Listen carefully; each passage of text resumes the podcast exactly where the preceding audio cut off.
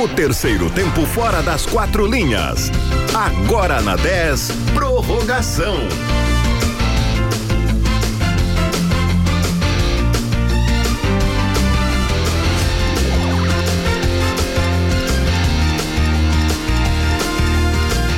Muito boa noite, está começando o programa Prorrogação na Rádio 10. Eu sou o Renan Turra. E eu sou Elias Voyan. E juntos nós vamos trazer as principais novidades dos últimos dias na dupla Brapel e no Campeonato Gaúcho. Tem projeção da última e decisiva rodada do Gauchão e uma conversa com o jornalista Eduardo Costa, que vai trazer informações sobre o Caxias, adversário do Pelotas na partida decisiva do fim de semana. A gente começa o programa de hoje deixando o convite para você participar conosco do programa Prorrogação pelo WhatsApp do ouvinte que é 53 991520610 53 991520610 e o Instagram é arroba 10fm91.9 Começamos falando do Pelotas, que apesar do empate com o São José na última rodada, ainda sonha em escapar do rebaixamento do Gauchão 2021.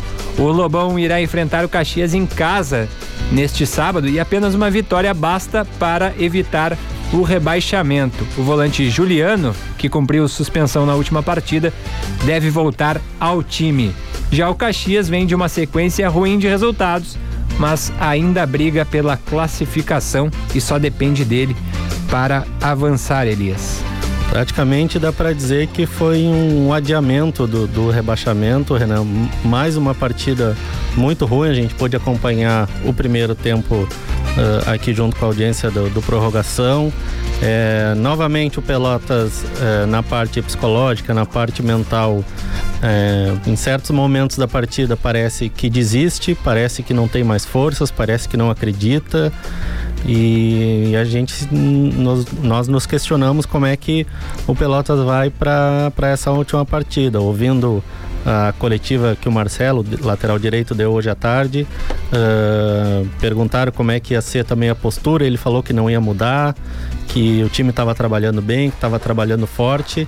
Só que esse discurso eu já tenho ouvido faz tempo, né? Faz duas, três rodadas que é sempre o mesmo discurso, que tá, uh, que tá bom, que o time está trabalhando, que não precisa mudar o jeito de jogar e não tem dado resultado, o que deve dar aí uh, bastante preocupação para o torcedor do Pelotas. No programa da manhã, aqui da Rádio 10, eu fiz o comentário de hoje destacando que o Pelotas tem a chance de evitar o rebaixamento se tiver num dia iluminado. Pelo Campeonato Gaúcho, pela amostragem até agora, Elias, é fato que não merece se manter, infelizmente, na primeira divisão. Venceu apenas um jogo, né? Mas uh, a situação, a chance ainda existe.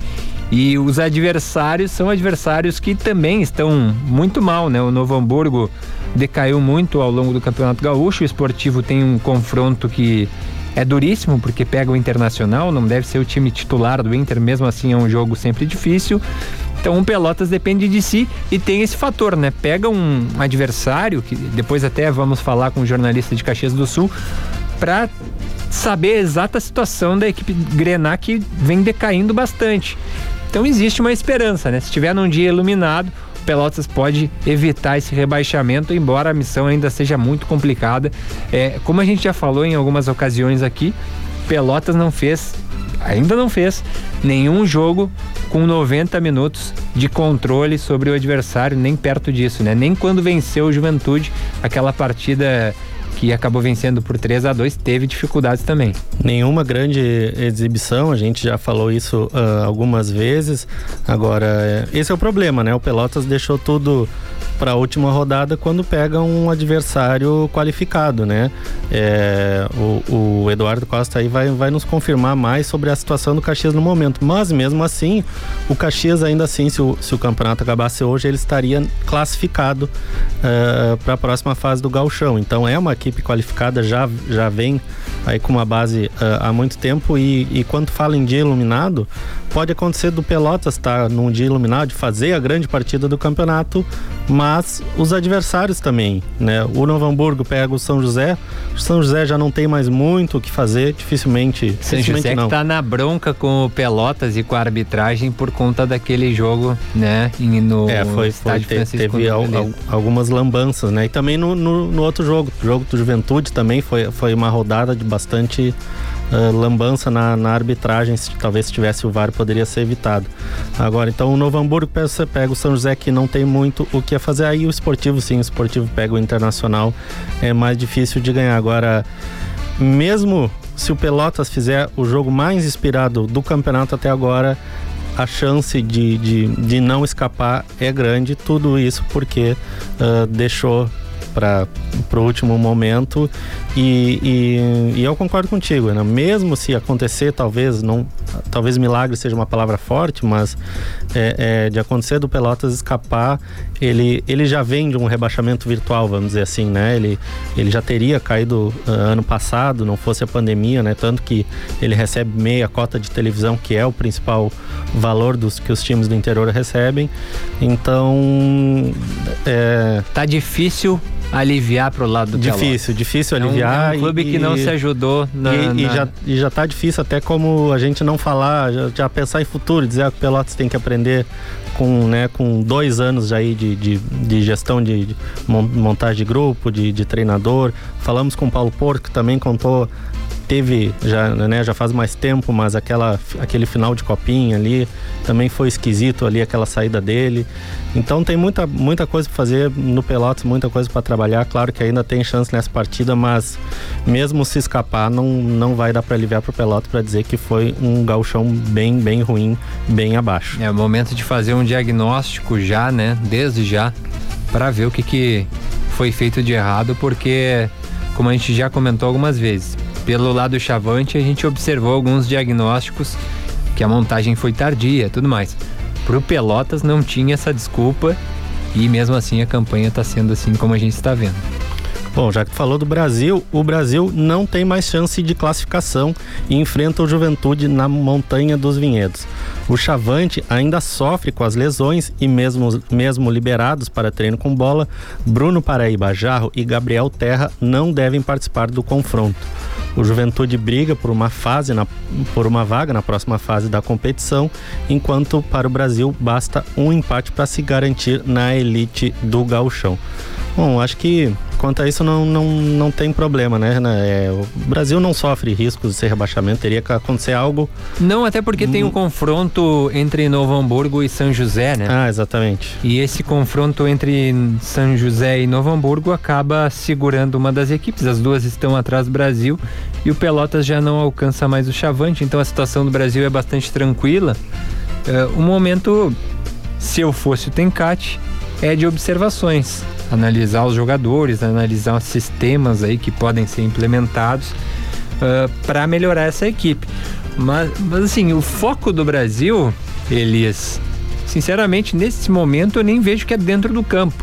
É fora dele, né? Porque é fora dele que o Brasil precisa atuar fortemente agora, né? Montar um grupo para a Série B qualificado e capaz de fazer uma competição bem mais tranquila que foi esse Campeonato Gaúcho, que foi muito difícil. O Brasil é, tomou um sustinho, né? Um susto, não vou nem colocar no, diminu no diminutivo, porque foi um susto que tomou o time Chavante e escapou mais uma vez. Mas o Brasil tem que, de uma vez por todas, é, conseguir participar do Campeonato Gaúcho com mais tranquilidade, né? O Brasil está numa Série B de Campeonato Brasileiro.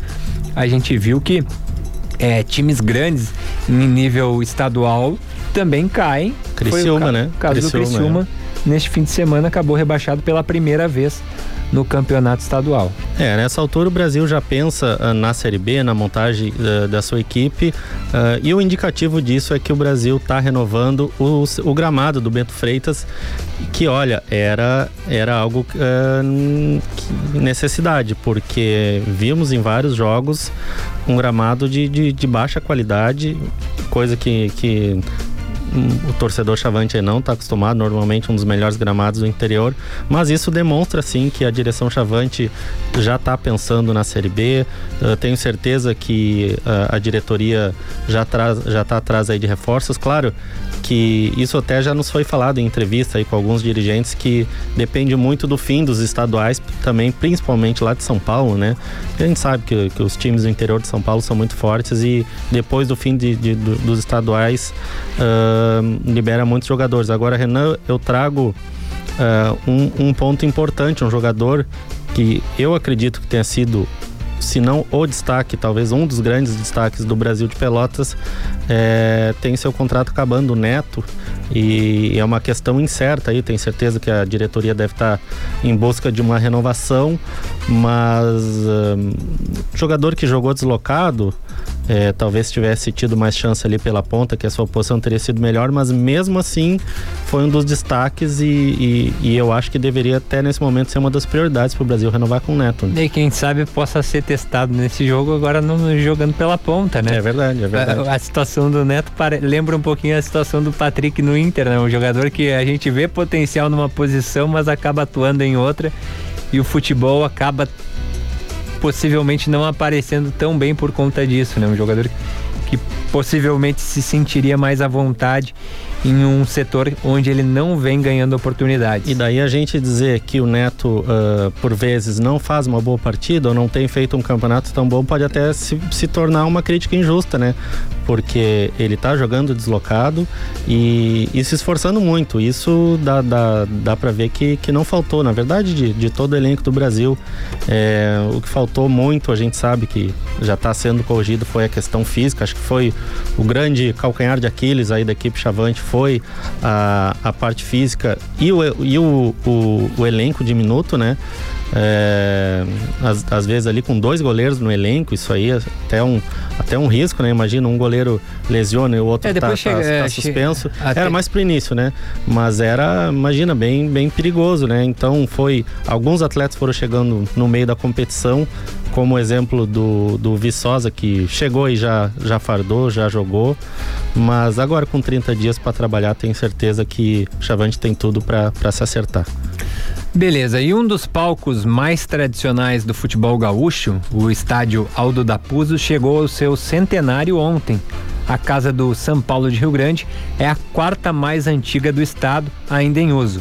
O presidente do clube, David Pereira, falou com a Rádio 10 sobre as festividades envolvendo estes 100 anos. A gente vai ouvir agora o que que falou o presidente do time de Rio Grande.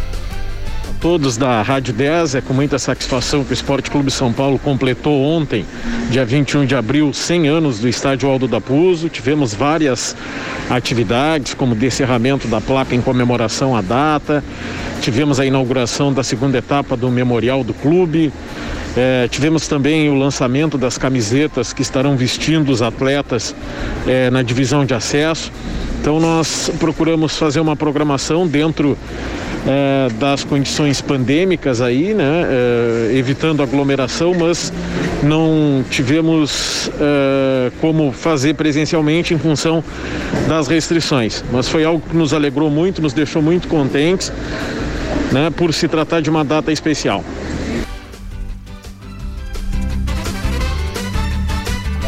Tá aí o presidente do São Paulo de Rio Grande, o David Pereira, falando aí sobre as festividades uh, pelo aniversário, né, o centenário do estádio Aldo da Puso. Uma pena, né, Elias? A gente vê uh, a região sul com apenas dois representantes, os dois aqui de Pelotas, e o São Paulo com essa dificuldade.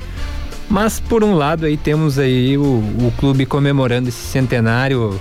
É, é o. Assim, é, é muito legal a gente ver o, o empenho de algumas pessoas em tocar projetos tão difíceis como é o futebol, né? E o, o David Pereira está de parabéns pela iniciativa aí de levar à frente este clube uh, tão tradicional aqui do nosso estado. É exatamente o que eu ia dizer, né? Às vezes, muitas vezes, é o caso também aqui do Farroupilha, é, é, são de, de, de, pessoas mesmo que se dedicam ao projeto de, de, de não morrer.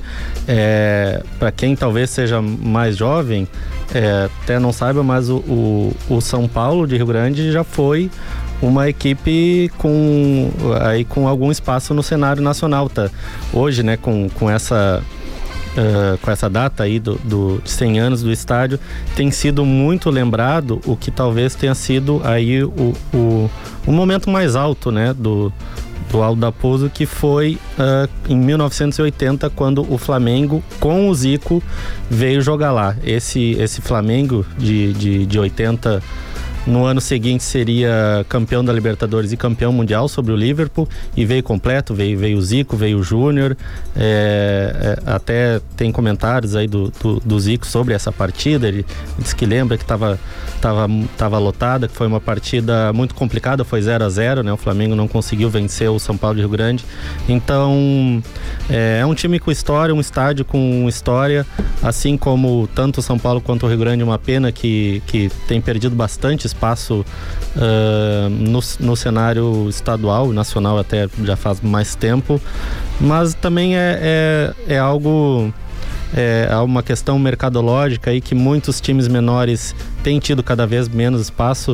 Uh, a, gente já comentou, a gente já comentou algumas outras vezes aqui no, em, em off, né, Renan, como é difícil manter uh, um clube de futebol, né? Os gastos que são, né? É, tem porque muitas vezes pessoas pensam, falam em folha, pensam só na folha de pagamentos atletas, mas tem, tem o administrativo, tem quem cuida do gramado. Tem dívida. Tem muitas dívidas. Olha, tem muitas vezes que tem times aí do interior que tem dívidas uh, uh, aí de, de, na época que não era nem real, né? Então, muitas dívidas trabalhistas com atletas. Então, é, é eu tiro o chapéu aí para quem tá. Caso do David Pereira aí, que pessoas que estão imbuídas aí em tocar um projeto é, como é uma equipe de futebol para frente. É, é muito difícil de fato e tem que parabenizar. Elias, nesse momento está tendo a partida do Grêmio pela Copa Sul-Americana e o Grêmio vai vencendo o La Equidad por 1 a 0, gol marcado por Diego Souza aos 37 minutos. Uma vitória aí parcial talvez aí vá ajudando o Grêmio a retomar aquela confiança, né? E às vésperas da chegada, uh, efetiva chegada, né, do Thiago Nunes ao tricolor. Mais para frente vamos ter um vamos ter aí um espaço uh, maior para falar do Grêmio dessa partida, mas já, já adianto que é, eu me surpreendo. Eu já me surpreendi logo na chegada e continuo me, surpre me surpreendendo com o Diego Souza. Para quem não sabe ou para quem não lembra, é, ele era volante quando começou ali no, no, Fluminense.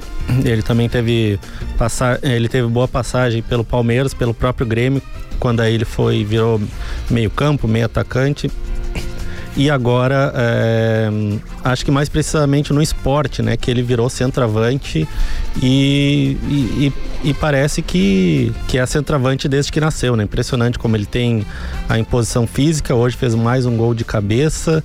É, Talvez o Grêmio pudesse procurar mais alguém para aquele lugar, tem o Ricardinho ali na sombra, mas uh, até pela idade, então é, eu me impressiono bastante, Renan. Um, um jogador que já foi volante, já foi meio campo e agora com mais de 30 anos aí vira centroavante e parece que sempre foi, né? Porque é um jogador de, de posição física, de cabeçada, mais uma vez aí, então por enquanto o Diego Souza fazendo o gol do Grêmio. Beleza, Elias. Vamos fazer uma breve pausa aqui no programa Prorrogação. Já já a gente volta com muito mais sobre o futebol, também sobre o esporte. E é isso aí. Você pode participar com a gente pelo WhatsApp do ouvinte 53991520610 também. Seguir a gente no Instagram, arroba 10fm91.9. Rádio 10, tudo em um só lugar música de qualidade, jornalismo e interatividade.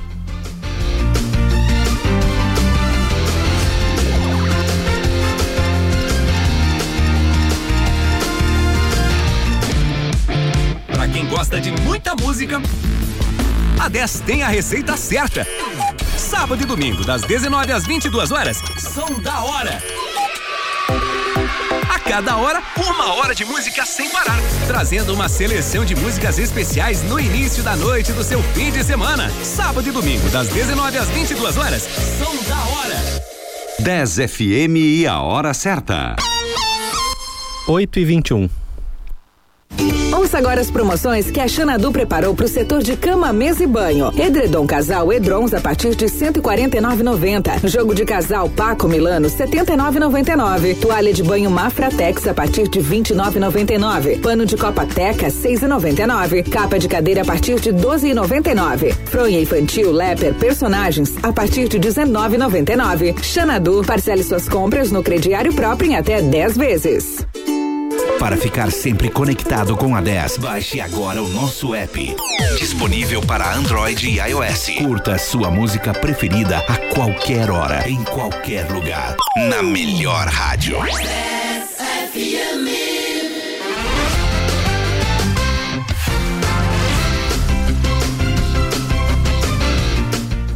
Estamos de volta com o programa Prorrogação aqui na Rádio 10. Rádio 10, tudo em um só lugar, música de qualidade, jornalismo e interatividade. Você pode participar com a gente do, no WhatsApp do ouvinte, que é 53991520610 e o Instagram, arroba 10fm 91.9. A gente fala agora da dupla Grenal, que já está classificada para a próxima fase do gauchão e foca as atenções para os torneios sul-americanos.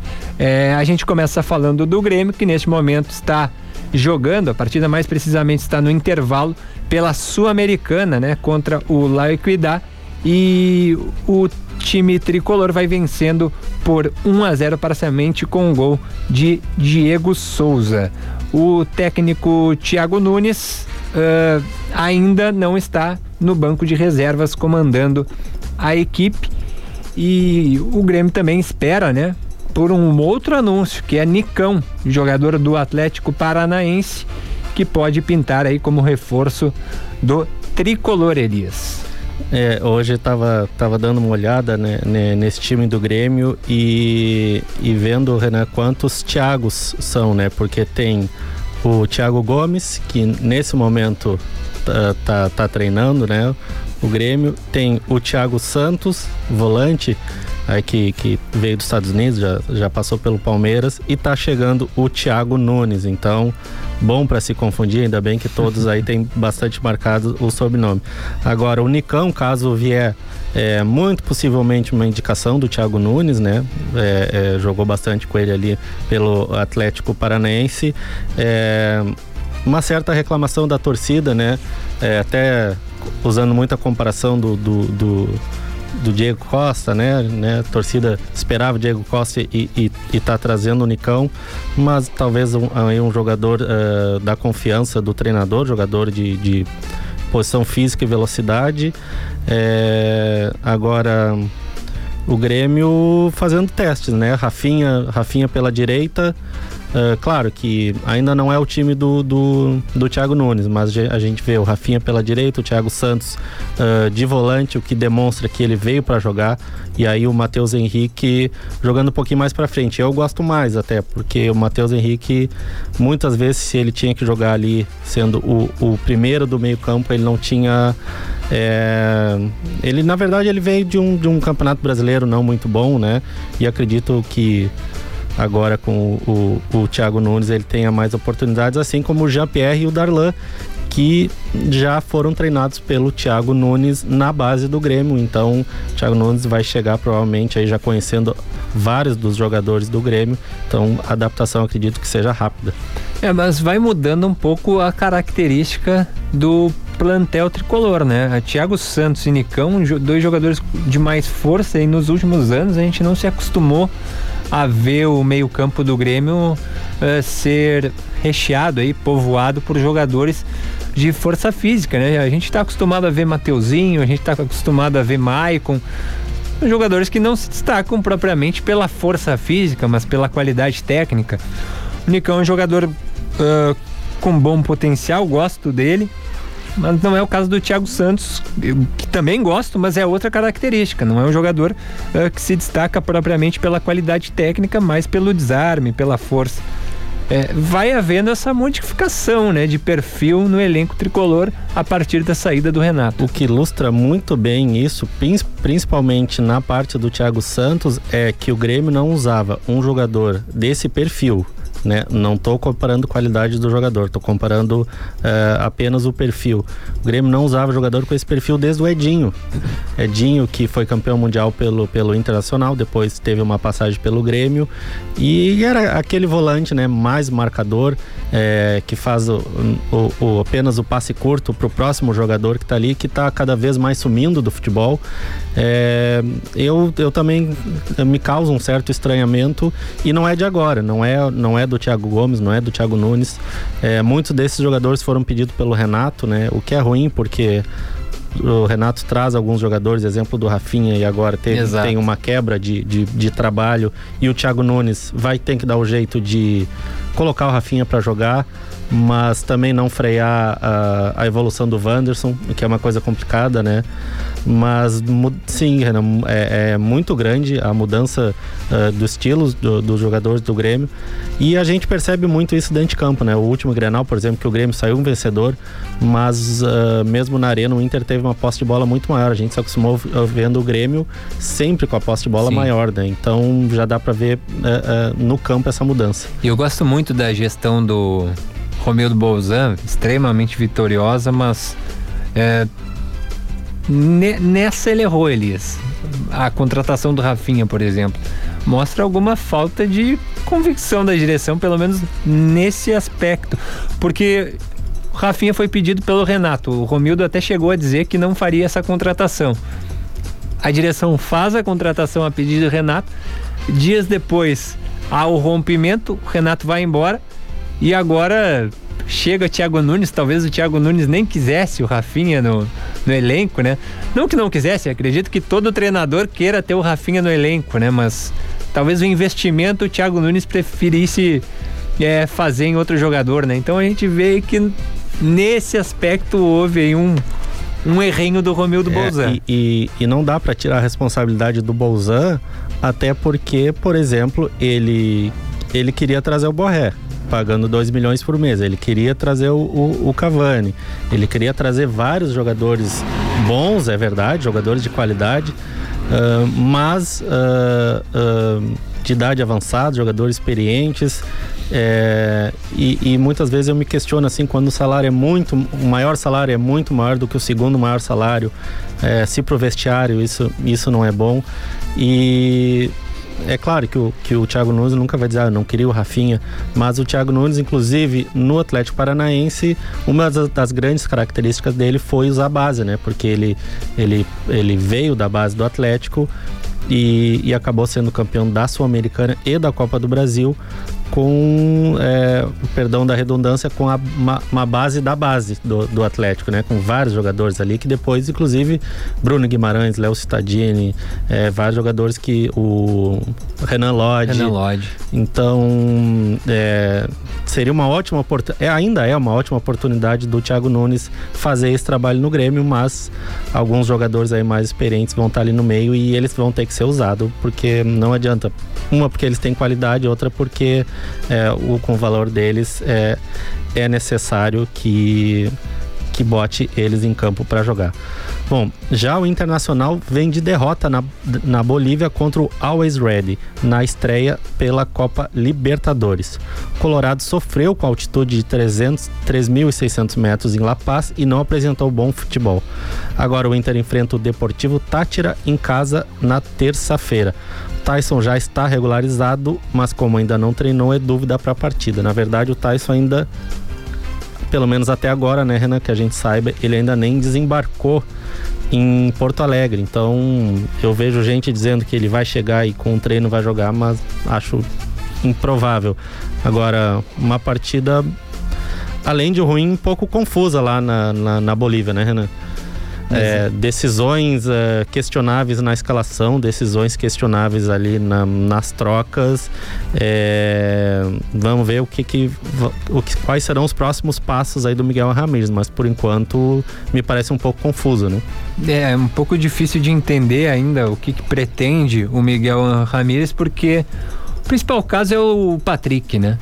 Um jogador que ele espera aproveitar no setor ofensivo ali, jogando pela ponta, mas que no ano passado inteiro já, em toda a sua trajetória no Inter, mostrou que desempenha o futebol muito melhor no meio campo.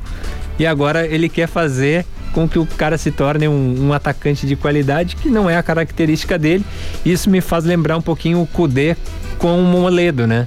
Ele insistia que a saída de bola do Bruno Fux era melhor que a do Moledo, mas o acréscimo que o, o Moledo podia dar à defesa do Inter era muito maior do que uma suposta fraqueza na saída de jogo do Moledo, né? E o mesmo pro Patrick, de repente uh, ele não tenha todas as características esperadas pelo Miguel Angel para atuar ali no meio campo, mas pô, ele é um jogador de muita qualidade, faz essa concessão, pelo menos nesse setor, já que ele é um, um jogador um dos mais importantes do elenco, né? Junto com o Edenilson ali, na, pelo menos na campanha do ano passado, faz essa concessão, tudo bem, o cara não tem todas as características que o técnico gosta, mas ele é tão importante, tão importante pro time, ele é tão bom, que beleza, faz esse, essa concessão, deixa o cara jogar, porque ele faz muita diferença em campo, mas no setor que ele tá acostumado.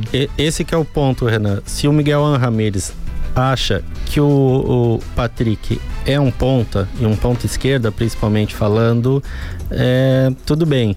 Agora, o que a gente não entende, Patrick sendo reserva, o Inter tendo grandes dificuldades. Claro, a gente entende a altitude, né? O Moisés, inclusive, que é um jogador de muita força física, é, não conseguiu terminar a partida.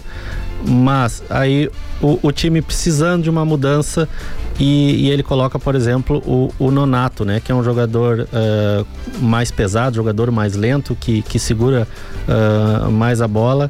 Enquanto o Patrick é um jogador que poderia dar uma diferença. O Patrick, ele não é um jogador de tanto refino técnico e, e, toque de bola, mas ele poderia pegar a bola e, e carregando ela, é, fazer algo diferente que o time não conseguiu. Então esse é o problema, uma certa teimosia, talvez, porque foi perguntado pro, pro treinador colorado o porquê de não colocar o Patrick, ele respondeu assim que e, naquele momento ele não precisava de pontas, e sim de, de jogadores no meio, mas horas.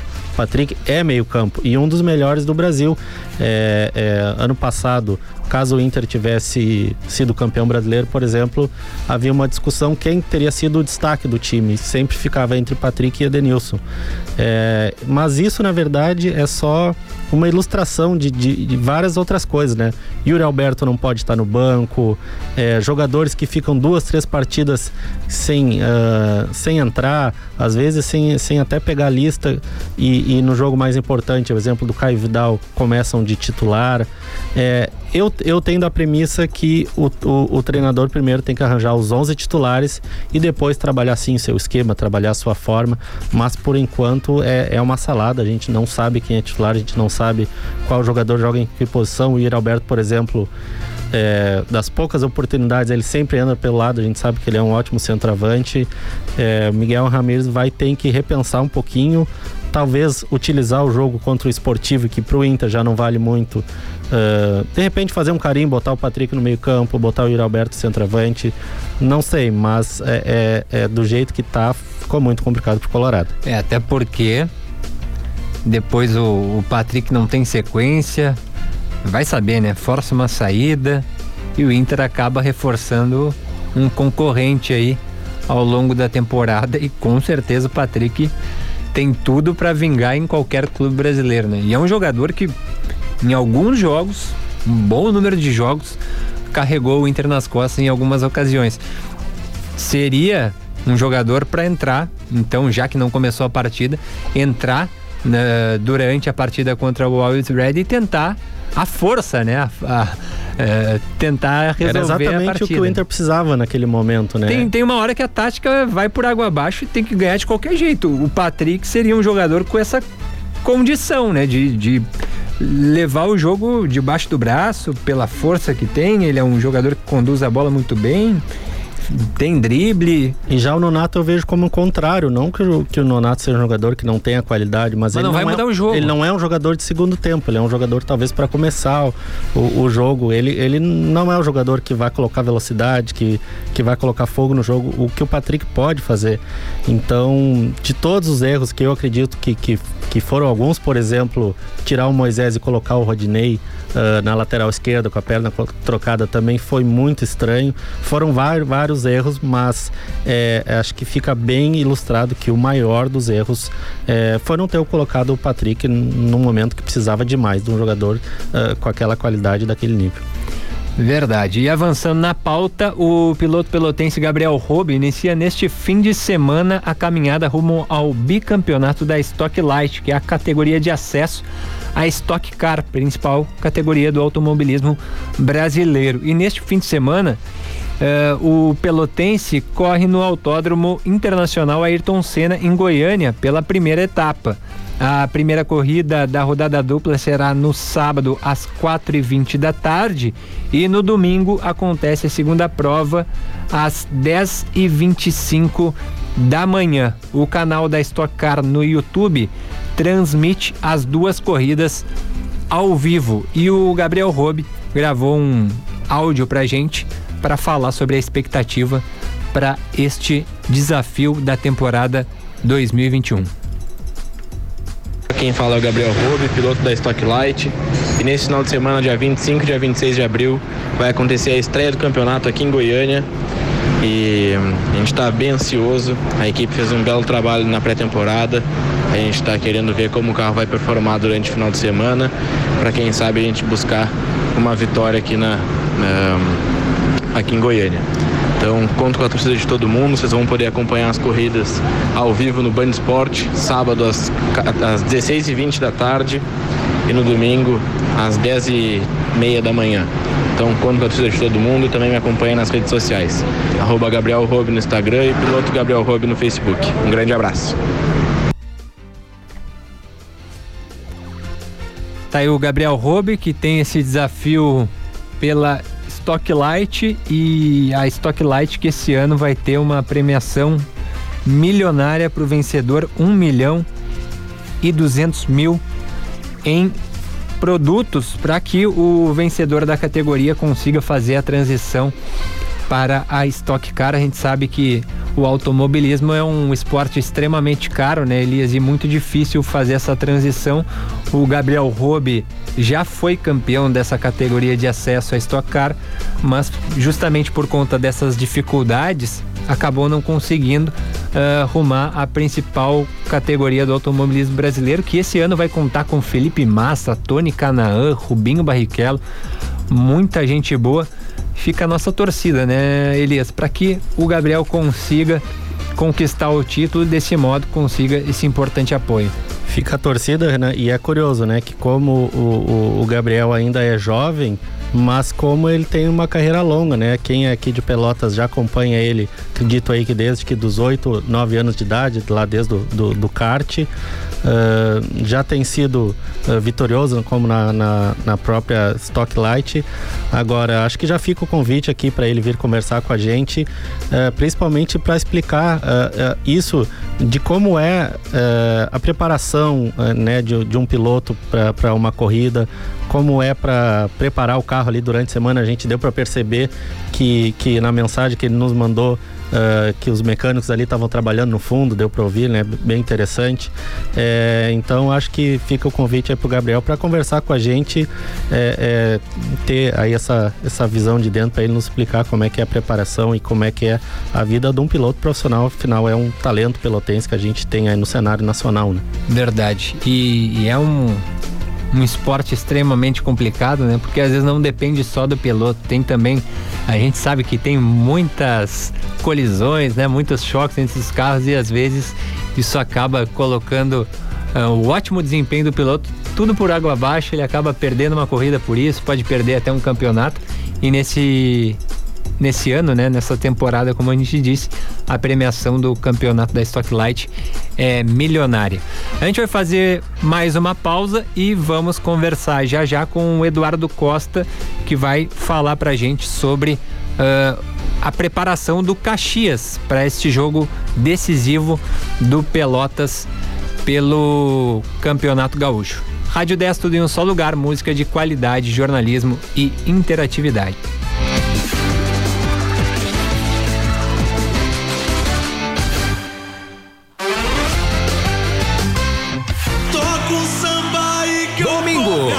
Dia de curtir aquele pagodinho do bom. Domingo, quero Então deixa com a gente.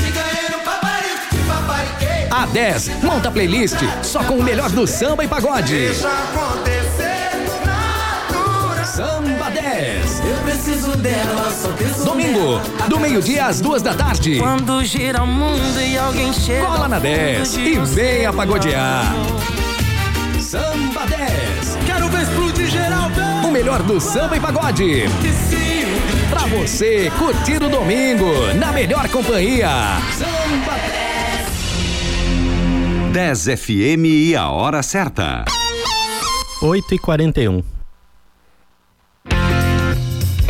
Autolocadora Quevedo. Diárias a partir de 80 reais. Plantão 24 horas. Precisando de carro para passeio ou trabalho? Ligue 3027 7474 ou 98115 5257. Confira nossos planos promocionais e corporativos com excelentes descontos. Autolocadora Quevedo, uma empresa genuinamente pelotense, atuando no mercado de locações de veículos há 15 anos. Além de ótimas opções, você encontra conforto, segurança e economia. Siga o rumo certo. Marechal Deodoro 927. A 10 está com você no rádio, nas redes sociais e na tela. Seja em 91.9, Instagram, Face, site ou celular. Sua rádio preferida está sempre perto de você. Fique conectado com a rádio dos melhores ouvintes.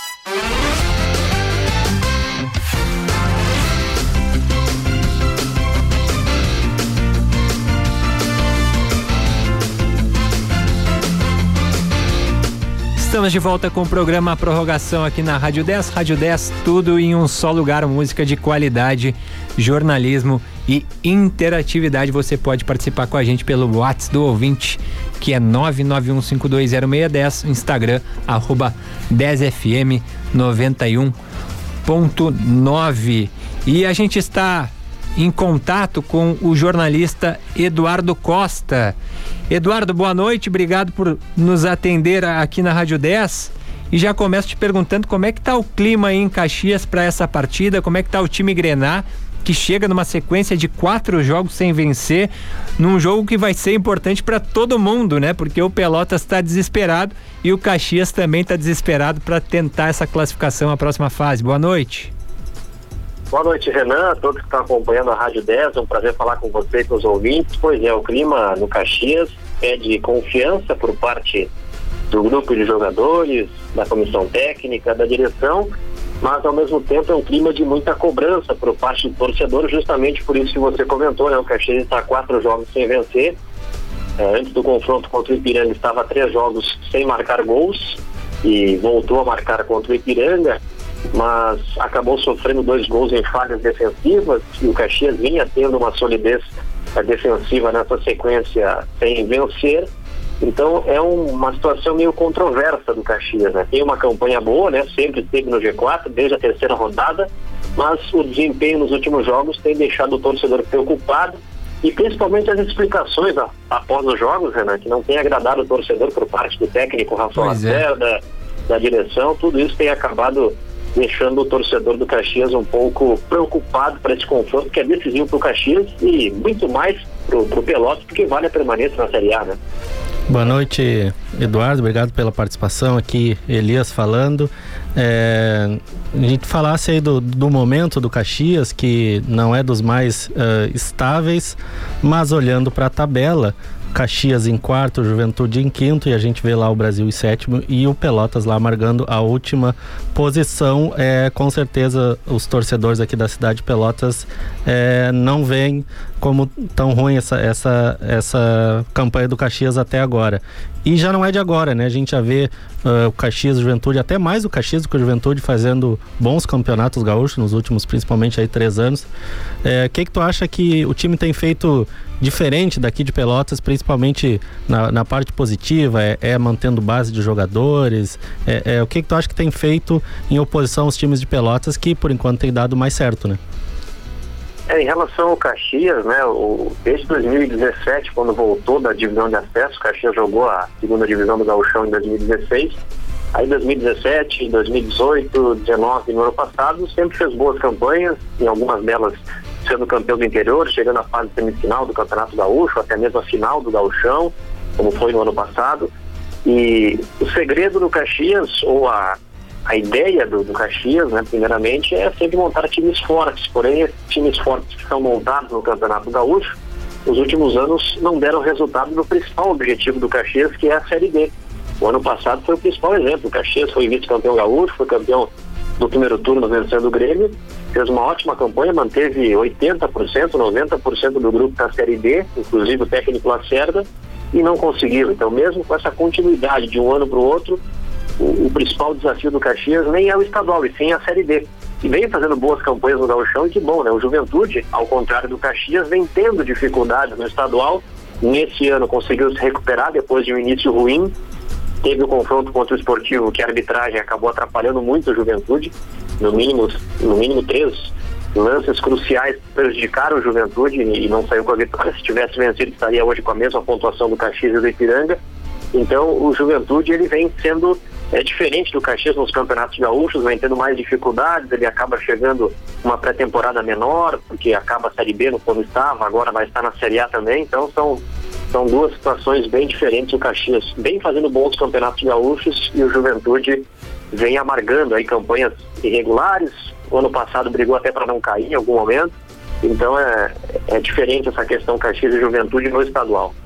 Uh, Eduardo, uh, tem jogadores aí que passaram pelo Pelotas e, que estão no Caxias. Não sei se todos jogam neste fim de semana, mas tem o caso do Mila, tem o caso do John Lennon, tem o caso do Giovanni Gomes, inclusive revelado aqui no Esporte Clube Pelotas. E eu pergunto especificamente sobre ele, o Giovanni Gomes, um jogador que foi não tão bem aproveitado aqui na Boca do Lobo, mas que no Caxias vem tendo mais oportunidades. É um jogador que deve começar a partida e também uh, pergunto se é um jogador que vem caindo nas graças do torcedor uh, Grenar.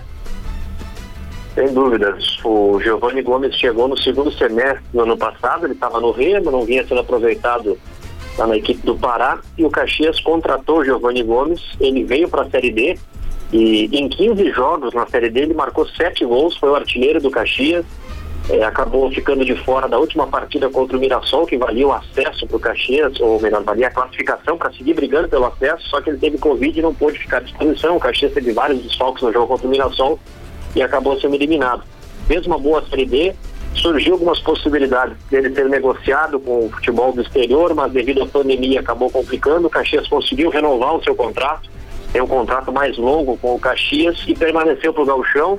Né, nessa temporada são dois gols marcados, inclusive teve um gol de bicicleta que ele marcou nesse Campeonato Gaúcho. Então, um atleta que vem fazendo bons jogos, vem se afirmando e hoje é um dos principais jogadores do Caxias, dá para dizer assim, é, desse, desse time do Caxias, o técnico Rafael Lacerda, por mais que o ataque tenha, venha tendo dificuldades de marcar gols, mas o, o Giovanni Gomes é uma afirmação nesse time do Caxias pelo desempenho que ele teve na Série D e por ser um jogador que tem porte físico, um que traz muito perigo para os adversários. No último jogo ele não fez gol, mas deu um passe espetacular para o Gustavo Ramos, que marcou um gol de, é, de, de letra.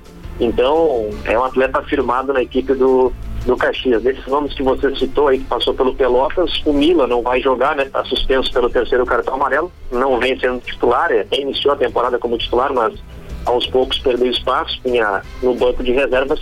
Mas no jogo passado ele tomou o terceiro amarelo, está fora do jogo. É, o Pelotas no jogo passado já precisava demais da vitória e acabou com aquele empate se mantendo vivo de certa forma, mas agora contra o Caxias vai ser é mais uh, uh, importante ainda essa vitória. Uh, como é que será que o pessoal do Caxias está se preparando para a partida? Sei que talvez até seja difícil elencar pontos fortes na, na, equipe do Pelotas, talvez o único seja a bola parada. E, e como será que o Caxias vai esperar o Pelotas em, em questão de, de, postura? Porque até agora, em nenhum momento do campeonato, a gente viu o Pelotas, por exemplo, tomando atitude, né, de ir para frente, de ter a posse de bola. É, vai ser um confronto interessante, né? Porque os dois times têm essa característica de não propor jogo, né? O Caxias dificilmente faz isso, ou pelo menos nas últimas partidas não tem conseguido isso, tanto é que não vence a quatro partidas, o Pelotas com essa dificuldade. E os dois times vão precisar ir para frente, né? Principalmente é, o Pelotas jogando em casa contra essa questão do rebaixamento. O Caxias vai ser o visitante, mas ele está brigando pela classificação e depende somente de si, né? Porque se o Caxias empatar ou perder, ele vai ter que observar os outros jogos, as combinações, para saber se vai atuar. Então acho que vai ser um jogo bem estudado.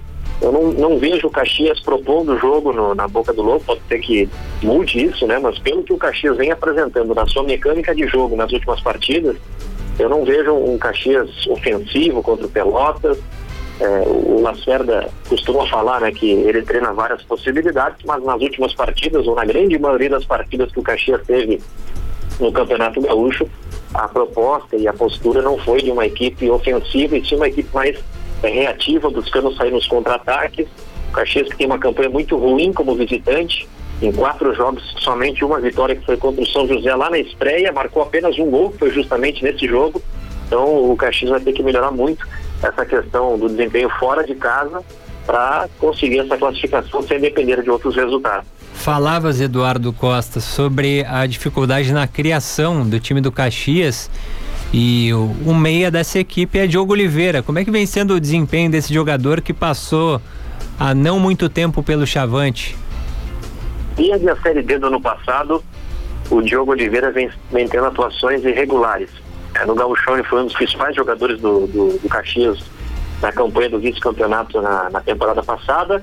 Na Série B, depois que ele teve a Covid-19, ele não conseguiu se afirmar entre os titulares, acabou perdendo espaço, em alguns jogos até foi titular, mas depois é, ficou no banco de reservas.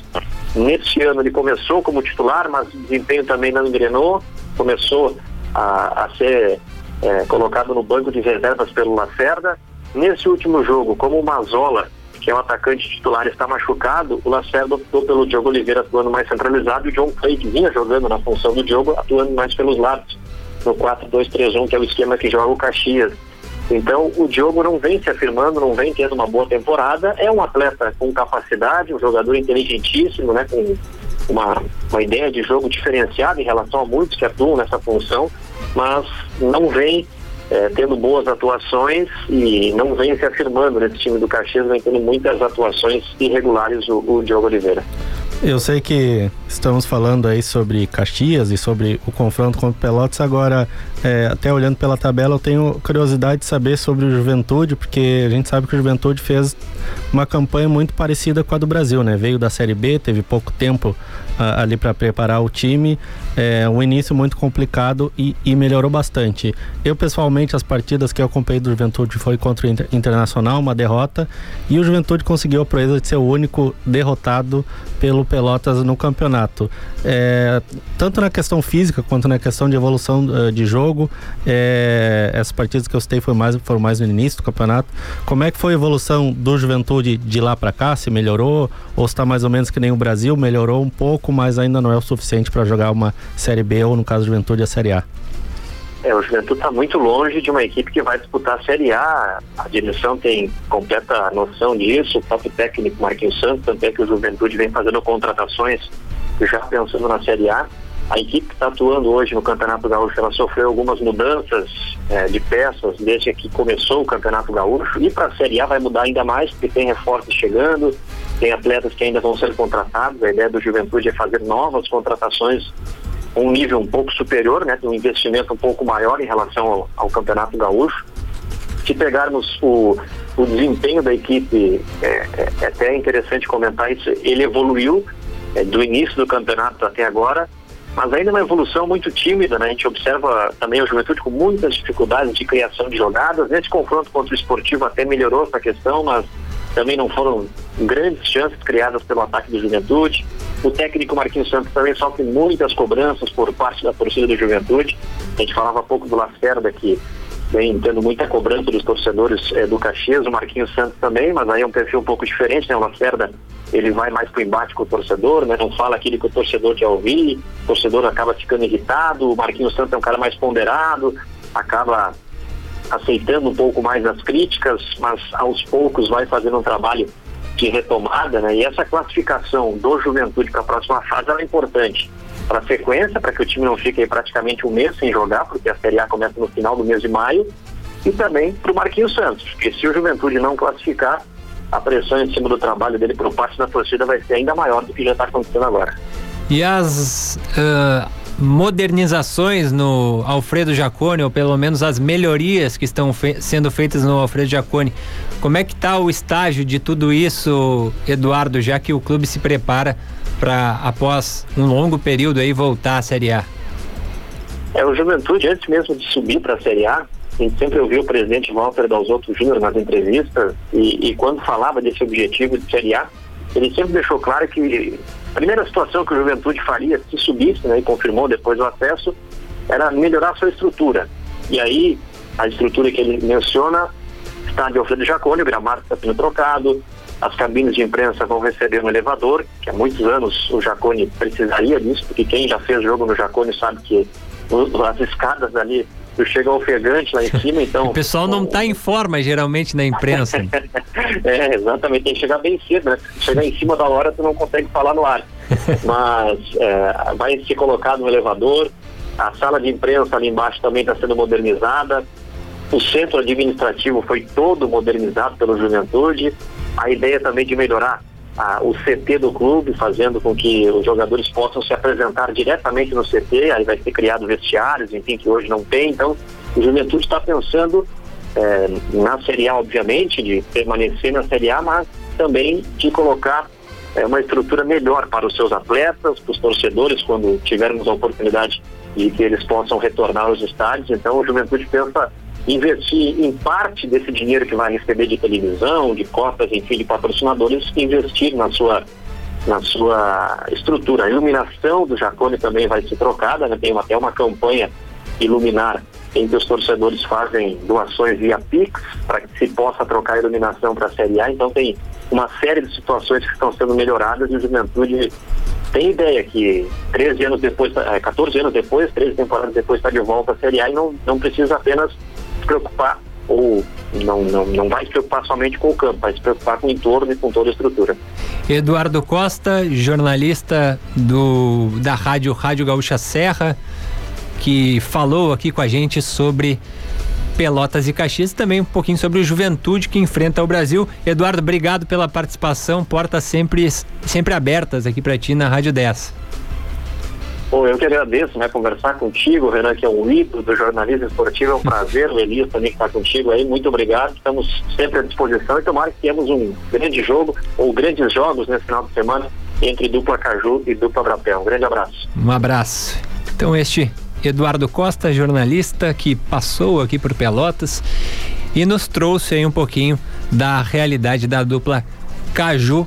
Certo é que teremos uma rodada emocionante, principalmente por conta do Pelotas que ainda tenta se manter no, na elite do futebol gaúcho, Elias. Emocionante e, e, eu fico até de certa forma su surpreso e fico curioso pelo relato dele de como vai ser a partida, porque se o Caxias é uma equipe que não propõe jogo, juntamente com o Pelotas que também não, não propõe jogo, como é que vai ser? Nenhuma das partidas, nenhuma das equipes vai querer a bola ou as duas vão se atirar?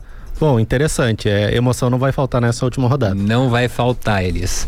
E falando rapidinho aqui sobre o jogo do Grêmio, o Grêmio vai vencendo o La Equidad por 2 a 0. Diego Souza fez o primeiro gol tricolor e Paulo Miranda depois fez o segundo. Isso que o Grêmio está com o jogador a menos, o zagueiro Rodrigues. foi expulso. Então a gente volta na segunda-feira, 8 horas, com mais prorrogação, já repercutindo tudo que aconteceu para a dupla Brapel neste campeonato gaúcho. Uma boa noite a todos. Rádio 10, tudo em um só lugar, música de qualidade, jornalismo e interatividade.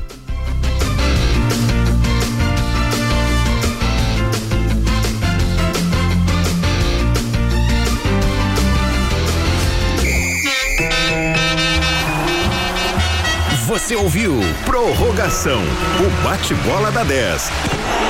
A gente cruza, chuta no gol e defende. Prorrogação.